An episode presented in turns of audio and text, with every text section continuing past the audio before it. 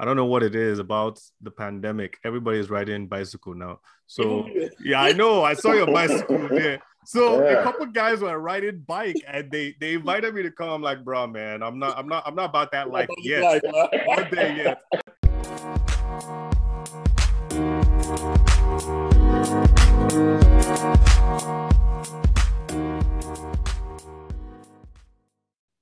So today on Life on Purpose, I have Mr. Praise Fowowe.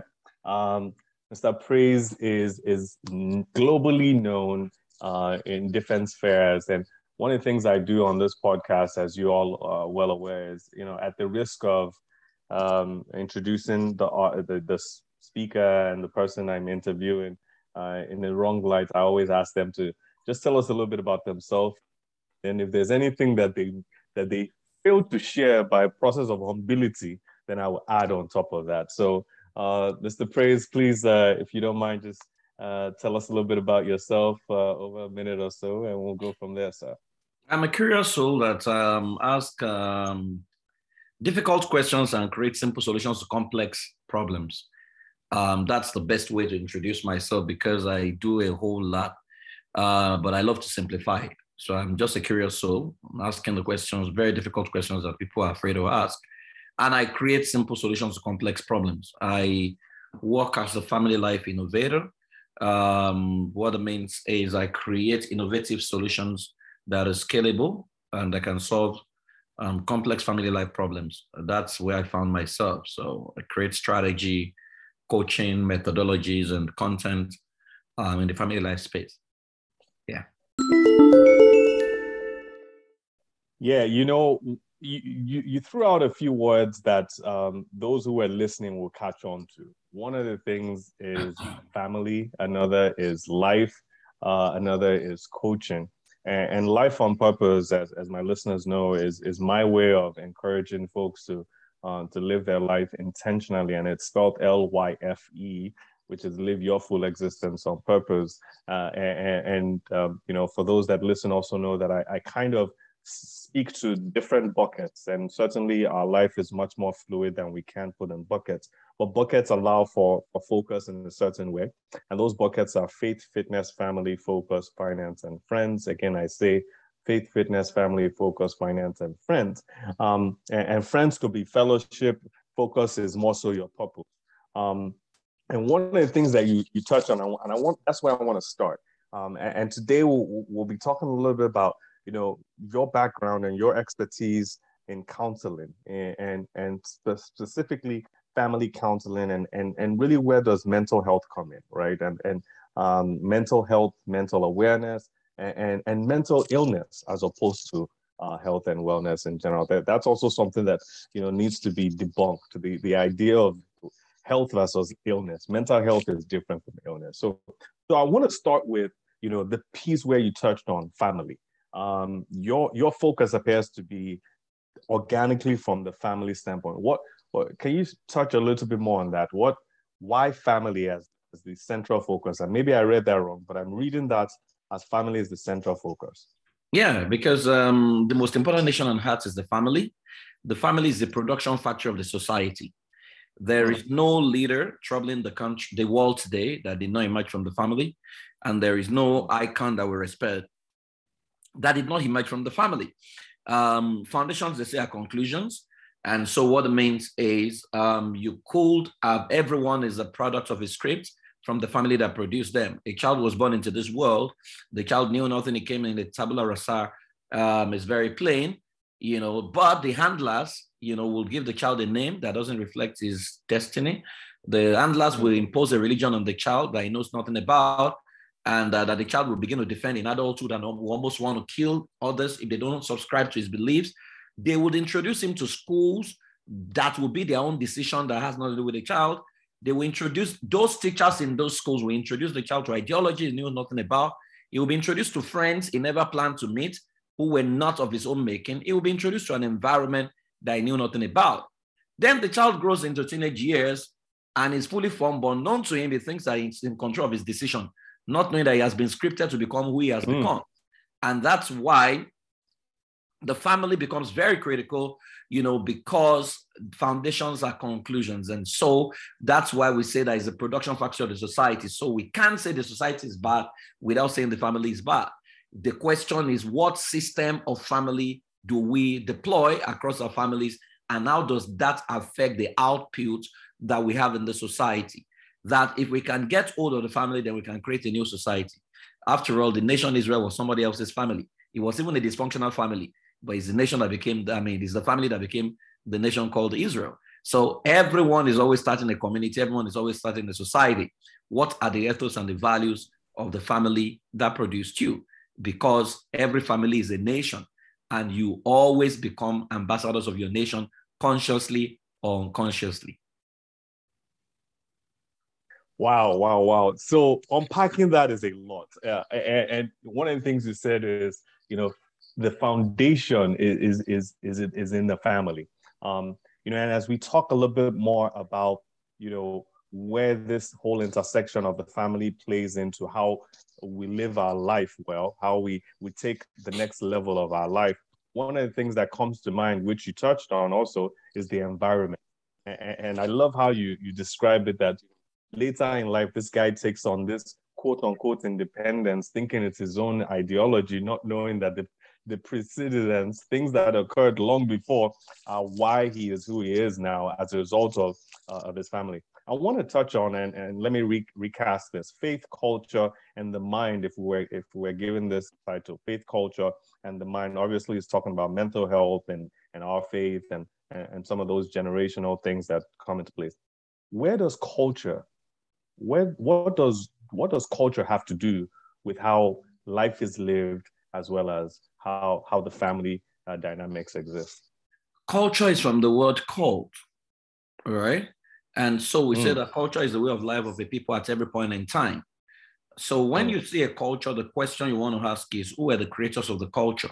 What was the purpose for the creation of that culture? Um, what was their worldview and the exposure before they created the culture? You know, because a lot of us have become custodians and promoters of a culture that we don't understand. And that's why, if you look at every religion, the religion steps on the culture it makes on ground, and the religion takes the shape of that culture. That's why even Jesus said that you have made the word of God of no effect by your tradition. Tradition is the same word used as culture.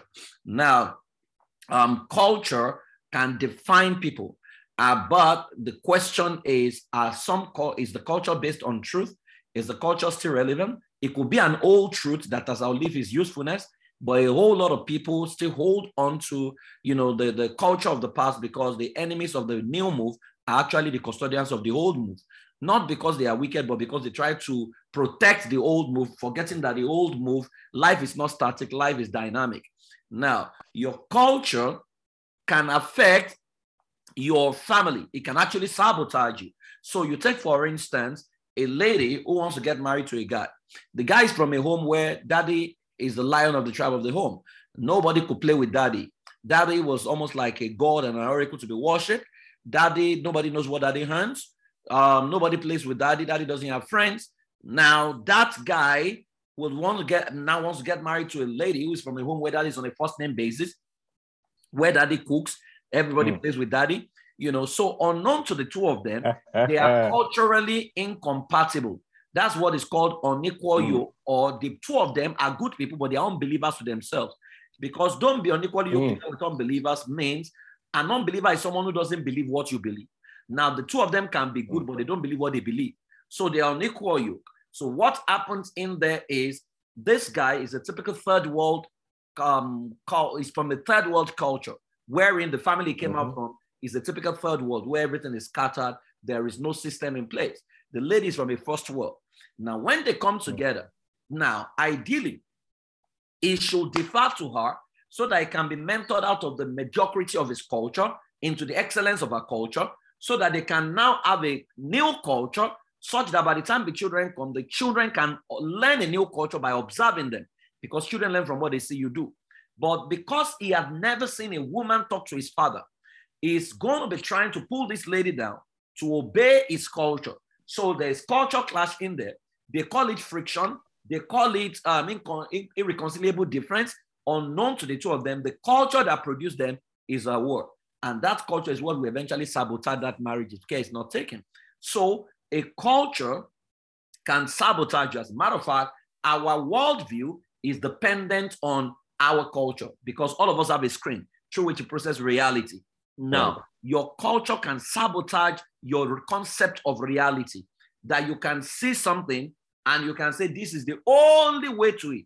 Meanwhile, there are other ways to it, but because that is all you, you have seen, that's what you want to protect. That's why we say that all you know is all you know, but all you know is not all there is to know. There is a whole lot of worldview that you are not even aware of. So your culture can sabotage. The question is, is this culture built on truth? Is this culture built on exposure? Is this culture promoting the best interest of every human being?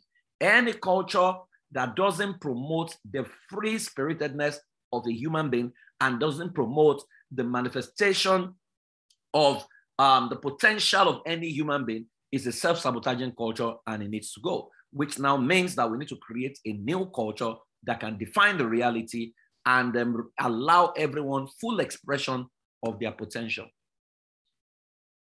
You know, okay, I, I'm going to unpack a few things you said so people don't miss it. Religion can step on culture. Religion steps on culture. You relevance. That's something for, for us to also be cognizant of you know, when you grow up in a certain culture, is it still relevant in your day to day? I'm leading a, a mastermind right now on, on the book Leadership by John Maxwell. And the whole idea is that change is growth and growth is change. And if you ever think that there is that change, that, that cliche that change is the only thing that's constant, is true in itself. That is the truth of it and, and nothing more than that. And so when you say, is the culture still relevant? The question is, is, is what you, you experience in your past still relevant to your today? You said culture can sabotage the future. You said something that I really want folks to understand as well, that children learn from what they see and not what you tell them. Children learn from what they see you do. Can you spend a little bit more time on that and maybe start to gear in the direction of how does that affect, um, you know, uh, the mental health of our children? How does that affect um, their personnel uh, in their mind. Okay, so when I look at adults and the adult gets angry, unknown to that adult, there was no time he sat down to say, I'll begin to get angry. There are hmm. self sabotaging programs that have been installed by the people he met on ground. They were unconsciously installed. So there is a pattern to everyone's behavior. So I can observe your pattern and tell you where you're coming from. So when you were born, because from ages um, zero to three, the role of parenting is supposed to be scouting. But from ages four to six, your parents are supposed to be a model. Now, and those are the formative years. So you look at your parents. If your father is someone who shouts when he talks, you will realize that you will pick his communication cue. If your father is someone who loves to drink, most likely you'll begin to gravitate towards what your father is doing. If your father is a liar, you will likely begin to tell lies because that's what it is. When my son was five, he was talking to my, I used to have a bit of pot belly. Looked at my wife and said, When I grow old, my tummy will be as big as my daddy's tummy. Now, that is how children think because they right. see what you see. In fact, the most powerful learning in life is modeling. And that's why, I mean, I was saying somewhere today that you can, if you have a father or if you have a mentor who has great virtue, right? And is a very good person, but is also very, very broke.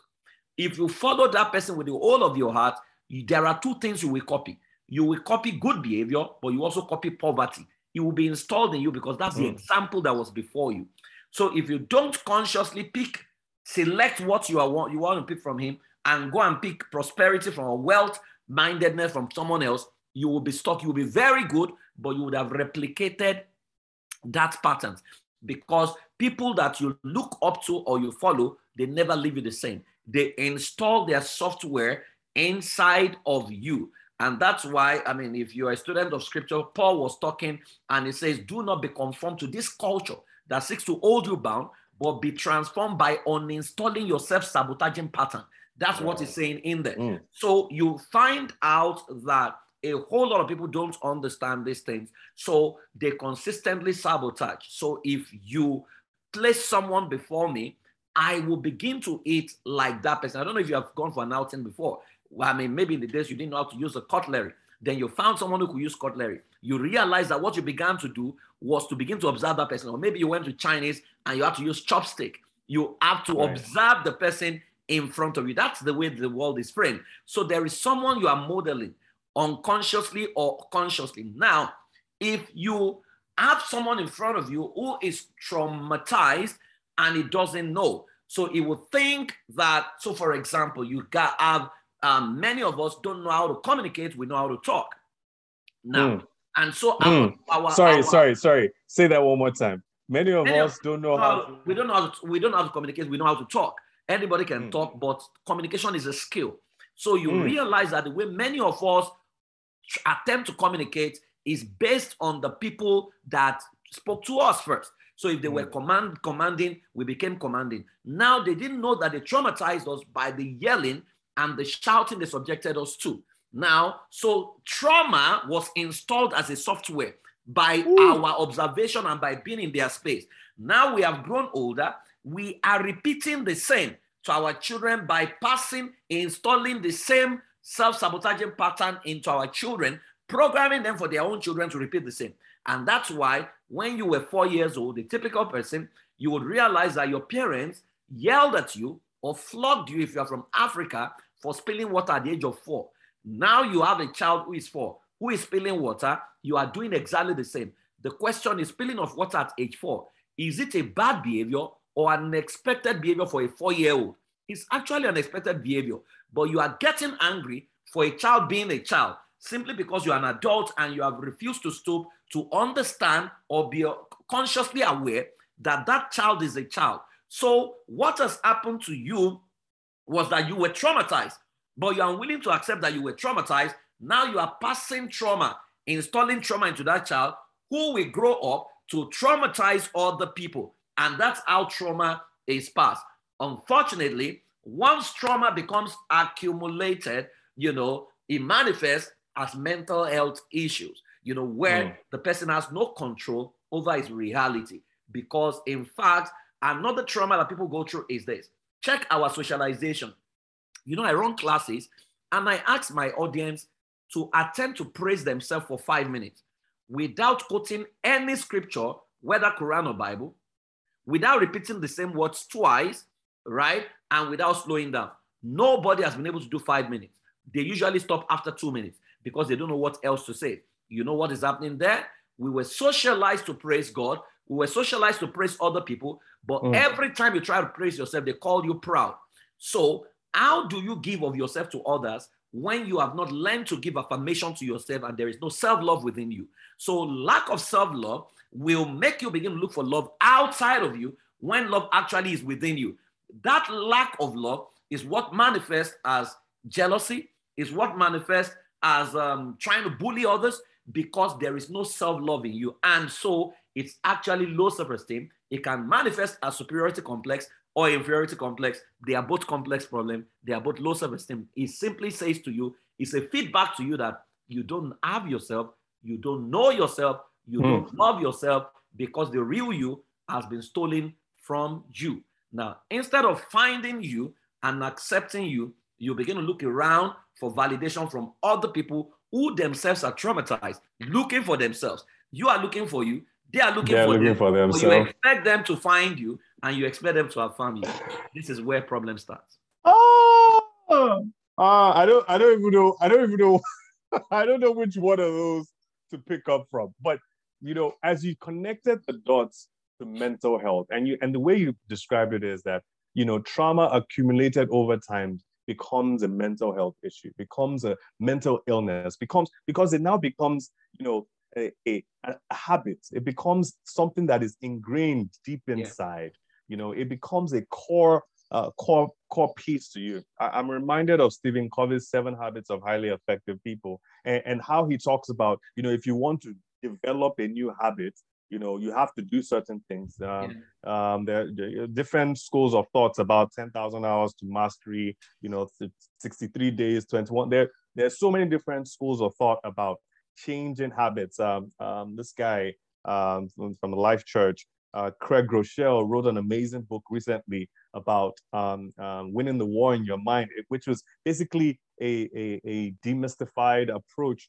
to understanding mental health issues and mental illness issues and bringing it to light about it's really at the core of habits. It sounds like that's what you're you're touching on. Can you touch a little bit more about once you've identified or maybe maybe not even fully identified can you touch from point of identification to how do i then start to weave away from this um, whatever it is that trauma is so i i teach a class called human engineering programming mm. which is basically to help people program themselves in the direction of where they want to go because an average person is not aware of who they are and they don't know that they have the capacity to uninstall their self-sabotaging software. And the first thing we try to do in that class is to audit people. And in the process of audit, you ask them, what is the greatest version of you that you are afraid of or that you see within you that you are capable of becoming? Then you ask them, who are you right now? By the time they look at the gap between who they want to be and who they are, you would real you will see the problem. So i ask them if who you truly want to be the you that you can be that you have not yet been is 100% where you are right now what percentage will it be? Usually the highest person has about 30% people have minus something. Now what is producing the you right now is the beliefs that you have. Now your belief is not the truth your belief is what you have convinced yourself to be your truth so there are different dimensions to every human being. Now, where you're standing is what now defines where you are. So, what we do for them is to now audit the belief and the sources of their belief. An average person, when they talk, I can almost know where they copied what they are saying from. Mm. Many of their thoughts are not their thoughts. And the thought could have produced result for the person that taught them, but it's not the kind of thought that can produce their own result because they have not predetermined where they want to go. Now, so that thought can lead your mentor or whoever you had it from to where it's going because he consciously chose that thought. But that thought cannot power where you want to go because you have not consciously chosen your thought. So by the time we audit their thought and the suppliers of their thought, then they begin to realize that where they truly want to go, the thoughts they have right now cannot take them to where they want to go. So what we now begin to do is to now ask them a question to say, the you that you see, who are the people you know that live at that level at the moment, that are manifesting at that level, and what do they believe? So then you ask yourself, the people supplying your thoughts right now, because the best your thoughts can produce is who you are right now. If you mm-hmm. continue to listen to them, they will keep producing who you are. Now, so can you change those people and begin to take in new beliefs that can take you in the direction of where you want to go? It's a zero limit emotion session where you are not emotional at all. Many people are emotional about their destiny because they are afraid of leaving the norm. I mean, there is a four dimensional prog- progression that is taught. Um, the first level is the world um, around you right? That level is called domestication. Over 80% of the people on the planet are at that level. Domestication is when you are bound by rules and regulation, the rules you met on ground. You are living in a two-dimensional world, right, wrong, don't do this, that, up, down. There are people at that level. But the level two is awareness. The world um, that you can choose. Now, at that level, that's where you set goals to now say, I no longer want to be here. This is where I want to be. The problem of going to level two is Many of the people used to lead you are at level two. Now, once they sense that you want to cross to that level two, all hell will be let loose. That's why I tell people want to do change program that you need to understand that the moment you decide to change, the first thing that will happen is there will be outrage. Once there's outrage, there will be a lot of bullying. But if you sustain and you refuse to back down, they will eventually come and negotiate and accept you. So mm. at that level, people are going to bully you. They begin to tell you because now you are choosing life, the way you want to live it. They'll begin to tell you you are stupid, you are useless, you know, you are backsliding. They tell you all kinds of things. It's mm. to put you because they don't understand that you are evolving into you. They thought they knew you, but they mm. don't know you. And they are comfortable placing you where they are placed you because you are useful to them at that level. But mm. now you are taking responsibility for your life, and that makes them uncomfortable. But if you persist at level two, you move to level three, which is recreation. That is the world within you At level of recreation, you are no longer living from within to without. You are living from, you are, you are no longer living from without to within. You are now living from within to without. That level, I call it heaven. So when people ask me to define happiness, I tell them that happiness is installing, creating and installing and protecting the heaven within you in a way that the hell without you loses its power over you. At the hmm. third level, you have no business what is happening around you. You are comfortable with living from within you. That is only possible through meditation. Now, when you meditate consistently, you begin to see things from within you. Then you begin to say, Oh, I deserve better. This is who I want to be. At that level, you are no longer, you no longer have the need to be liked. You hmm. only have the need to become the best version of yourself. But stage four is freedom. At that level, you are free to become the best version of yourself. Now, people now look at you, the same people used to look down on you, they now say, Wow, we knew that you were going to make it. Wow, we knew hmm. that you were going to make it. But you see, they, there was a place they placed you before. And that's why nobody hmm. can live your life for you. Nobody can take the decisions for you.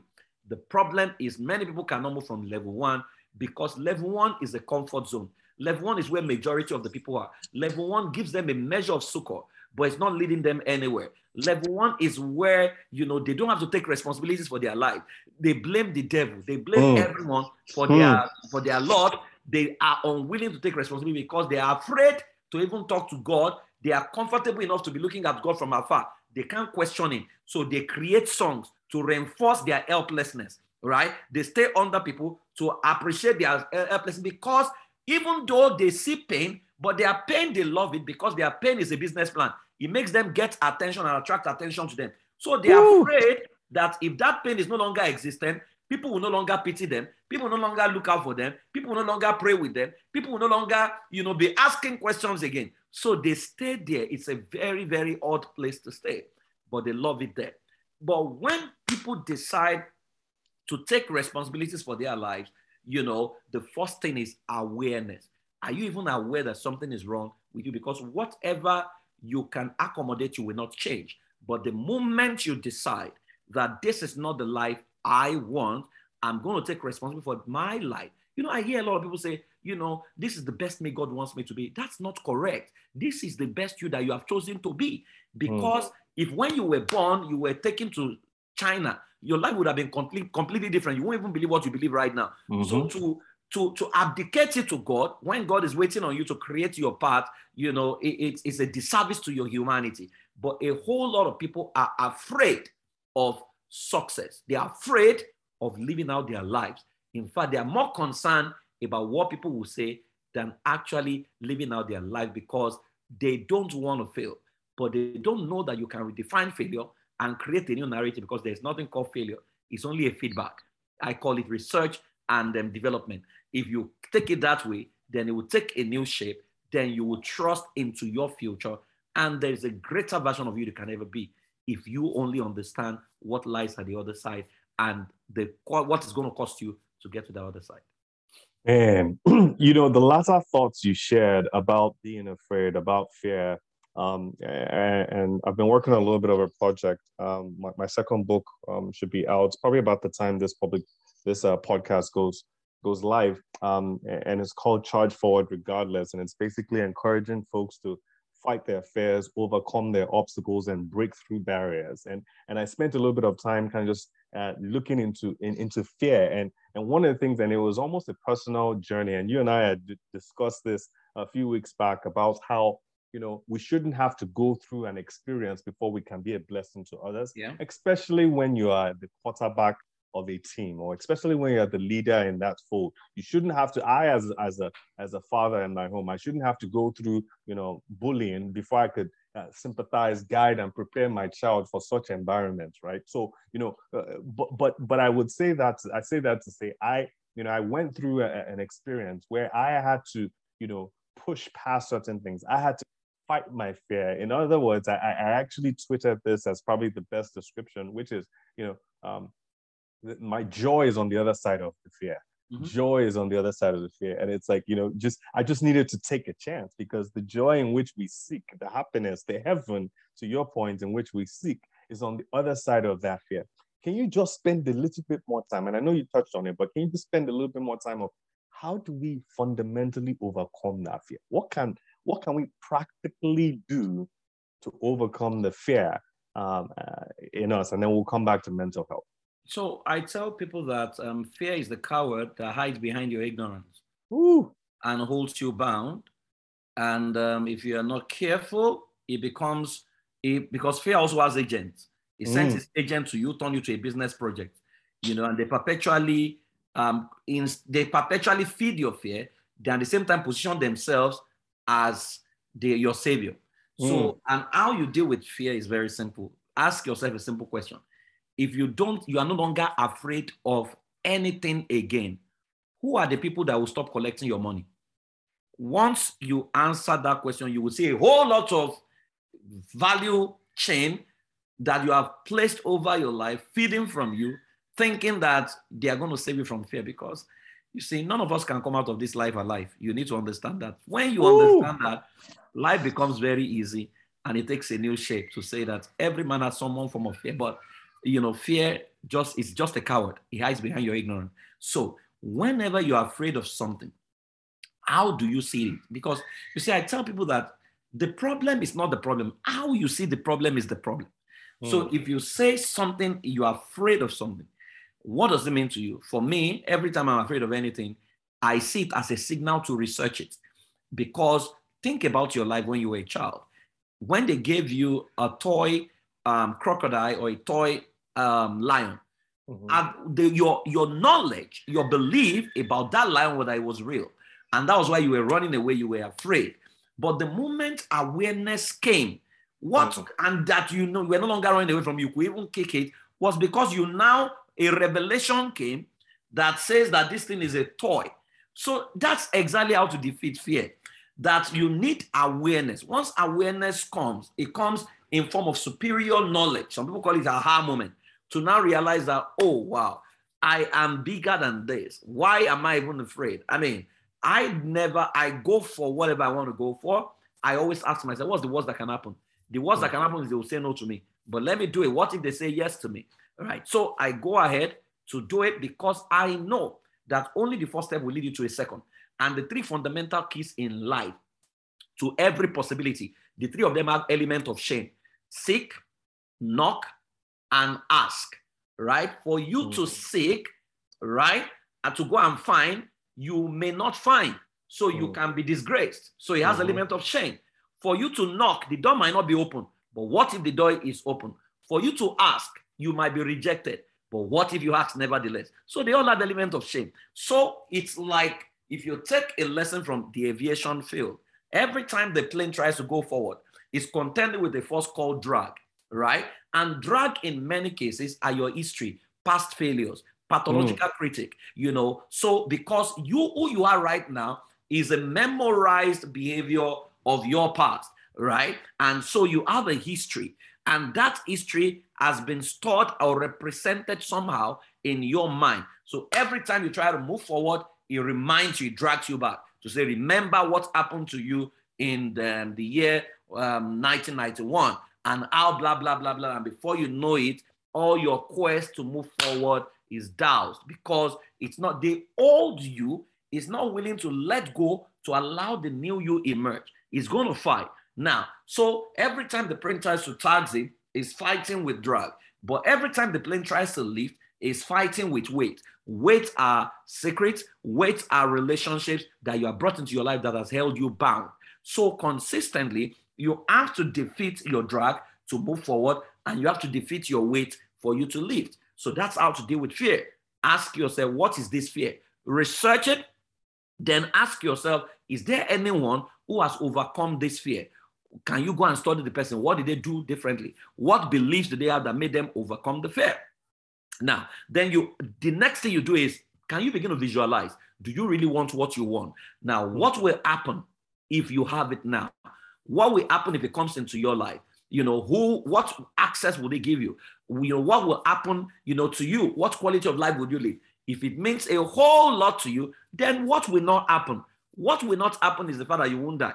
What will not happen is the fact that nobody will chase you out of your house. What will not happen is that your name will not change, right? So when you realize that the fundamentals of your life will not change, then the next thing is take a first step and date, right? Playfully date. That's what I tell people. Take it as play because once you take it seriously, it becomes something that ah, you are afraid of. But playfully, just go in there because the worst that can happen is no. The worst that can happen is they won't accept it. But if they don't accept it, your name will not change. You will still be yourself. At least you can praise yourself because that you have taken the first step. You are better than someone who has remained static.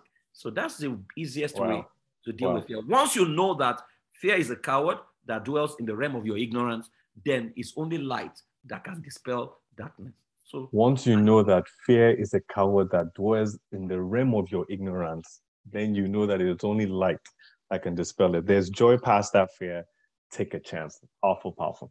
You know, um, most of the folks that listen to this podcast uh, are of African descent in diaspora as well as in Africa, whatever the case may be, and connecting the dots back to mental health. I want us to just touch a little bit on, you know, again, we've we've dive we've done a deep dive on culture, we've done a deep dive on mental health, we've done a deep dive on, on a few things in general.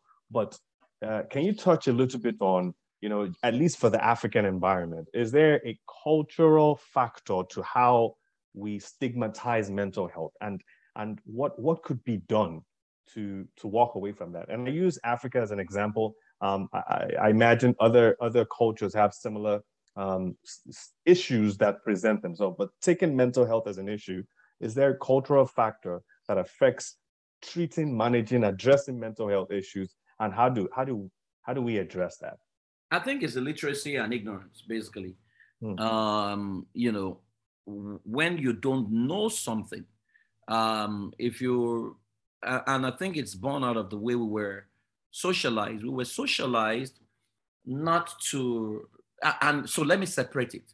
There is the African pre, pre 1700, then there's the African post 1700.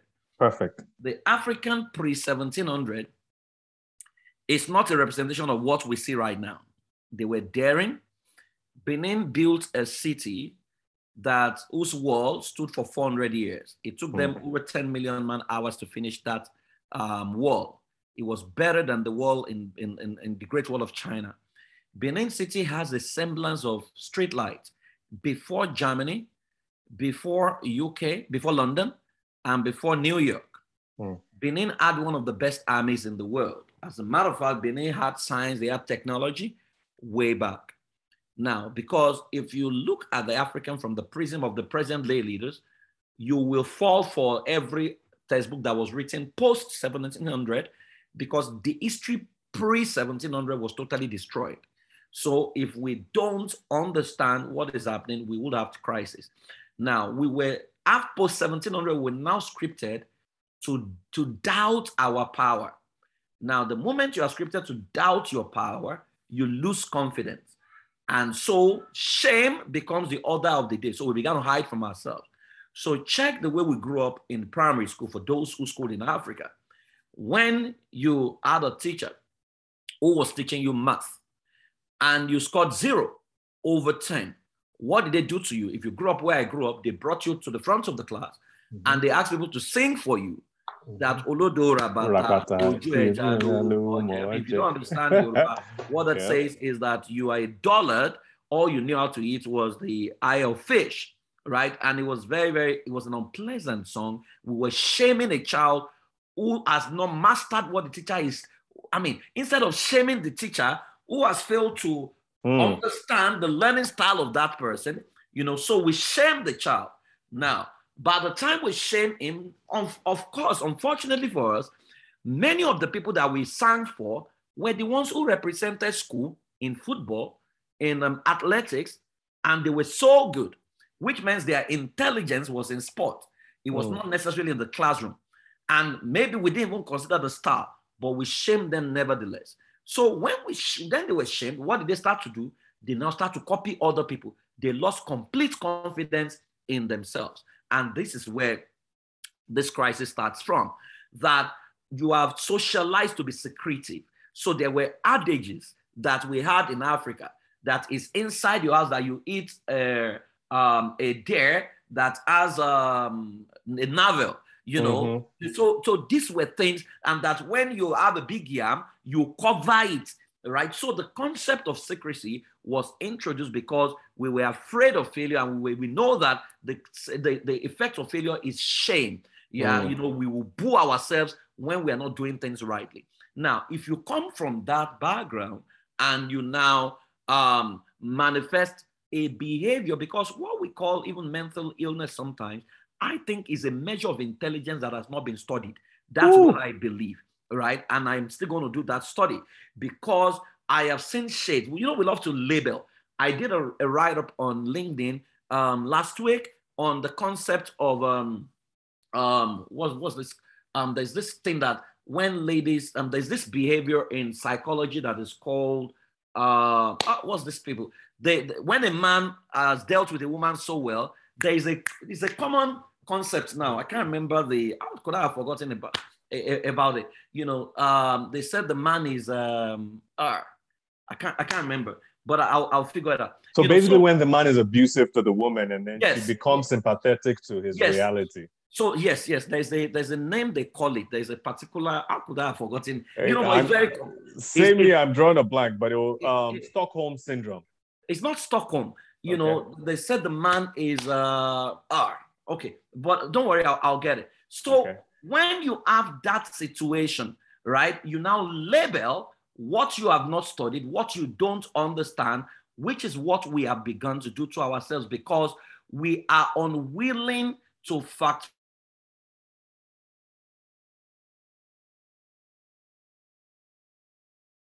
and the person is having a meltdown, the next thing we do is we begin to you know, um, say this person has a problem, mental problem, you know, and we everyone that behaves irrationally, we call them is mad. That's all we knew. Mm.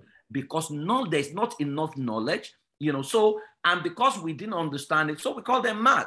And because everybody wants to keep their family intact, because when somebody manifests, you know, um, a mental illness, for example, we don't just classify him as someone with mental illness. We also conclude yeah, the, what I was looking for was narcissistic disorder. Right. Ah. So you said the guy is a narcissist. Now, who is a narcissist? You know, you say he cannot keep a home, he cannot. And so people say all kinds of things about. I don't like labeling. But what I wrote about narcissistic disorder is these guys that they call na- narcissists, if you look at them properly, they are very successful at work. They have huge network. They can dare projects and deliver on the project. The only area where they seem to have problems is at home. Now, could it be that it's a dimension of personalities who should actually stick to work and forget about building a family? You know, mm. we are not willing to, to, to research that, but we have labeled an entire group of people that way. Now, I think we need to begin to look at things differently in our age and time. And I think Africa is heavy on secrecy. And let's not forget that when we don't understand something, we mystify it. Now we now have a value chain of an entire industry or people claim they can solve what is not a problem. So you mm. have a child who is sleeping and is putting two legs to the wall. Nobody's going to ask, what is this a new style of sleeping? Can we study it? Can we research it? Someone who doesn't have any basis, no data, is just going to say that child is a witch. The next thing is begin to beat the child to confess. Of course, when the beating becomes too much, you will confess what you have confess done. Right? and so this is how we arrive at many of our conclusions. Um, the greatest errors are taught from the pulpits in Africa mm. and are taught across schools. And you know, the greatest carriers of truth are also the greatest carriers of error. So, Ooh. because truth is not truth in Africa, truth is dependent on who says it. If it's someone people love, it's truth. Even if it's error, it's truth. So you have these things promoted over time. And that's how we've gotten to where we are. But the good thing is, at least people are making it normal. You know, it's okay for us to say, I have a headache, I'm going to the hospital. Right. Mm. I mean, if you have a mental illness, it's it's not out of place to say, hey, I, I am dealing with depression. I'm, I'm going to see my psychiatrist because all we knew about psychiatrists, psychiatry before now is Aro, especially in Nigeria. And mm. Aro is a psychiatrist clinic. Mm-hmm. You know, mm-hmm. it's psychiatrist is not. So that's the synonyms of. So so when people go there, they assume that they have lost control of their faculty, and people don't believe that people can recover. Of course, maybe science has not also gotten to that level way back. So the mindset of people is Just keep it. Oh, you don't, don't let anybody know. Let's be praying for the person at home. You know, they are not even willing to go to the hospital for fear of what people would say. But with awareness coming right now, I can now see that that discussion has been normalized, especially in Nigeria, in Lagos. Maybe not in other parts of Nigeria. In Lagos, it's now a normal conversation. You know, we now have you know, a few people who are now coming out. And because a lot of people are now seeing movies, they are seeing these things becoming normal occurrence that you can actually live a normal life, you know, even if you have, um, you know, mental health issues and stuff, you know. So I think we're gradually getting there. I know some African countries are not are far away, but right. we need to normalize this conversation and let people understand that, hey, um, someone who has mental illness is not um, lesser than someone who has a head, who has got a head. People die of headache anyway so it, it's it's not a big deal you know so we're not and i think in africa for for this to become really normalized in africa we need to deploy you know the religious leaders because a lot of africans believe in their religious leaders if they can promote this from the pulpit i think it will become a normal thing you know the latter phrases you you threw out and, and i want to key in on this last thought about you know the role of the religious leaders the role of really the gatekeepers of community the role of really the the the quarterback the the leaders of these environments where people really you know as you said people eat swallow and digest what they say.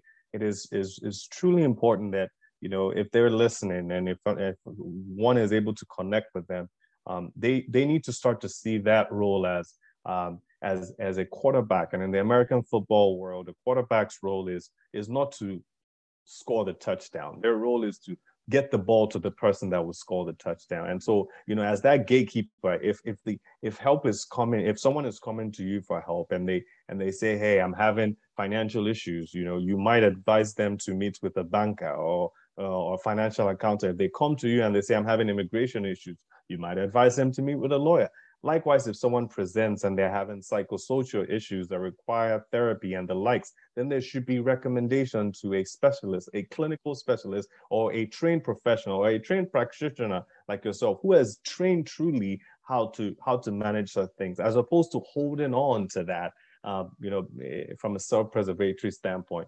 Um, the, the, the, the and here's why I throw faith in because this is a faith-based podcast. My prayer is that uh, we, we as a people elevate beyond where we currently are and we're not um, in this i love how you describe it where we're not so secretive where it's not you know if your yam is sweet you hide it where it's not you know if your yam is sweet you hide it if your if if the if the things are bad you hide it as well where we're not keeping things as a result of shame we're actually bringing it to light so that we can be liberated so we can go through those levels and finally be at level four that you talk about in true freedom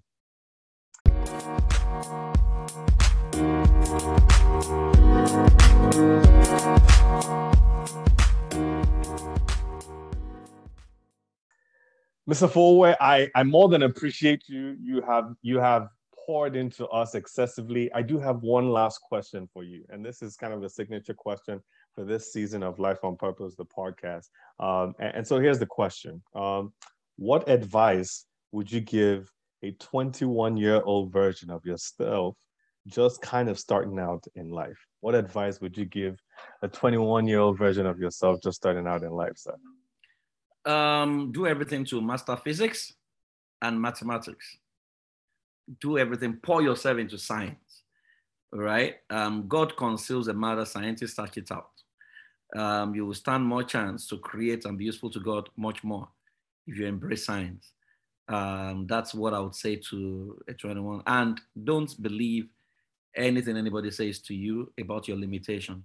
Limitation mm. is in your mind. Be limitless. All right. Uh, my father used to say to me, "Don't aim for the stars. Aim for the moon. If you can't catch the moon, you land among stars. You land on you the stars. aim beyond the moon. You know, in fact, define the moon and create your moon. Mm. Best version of yourself.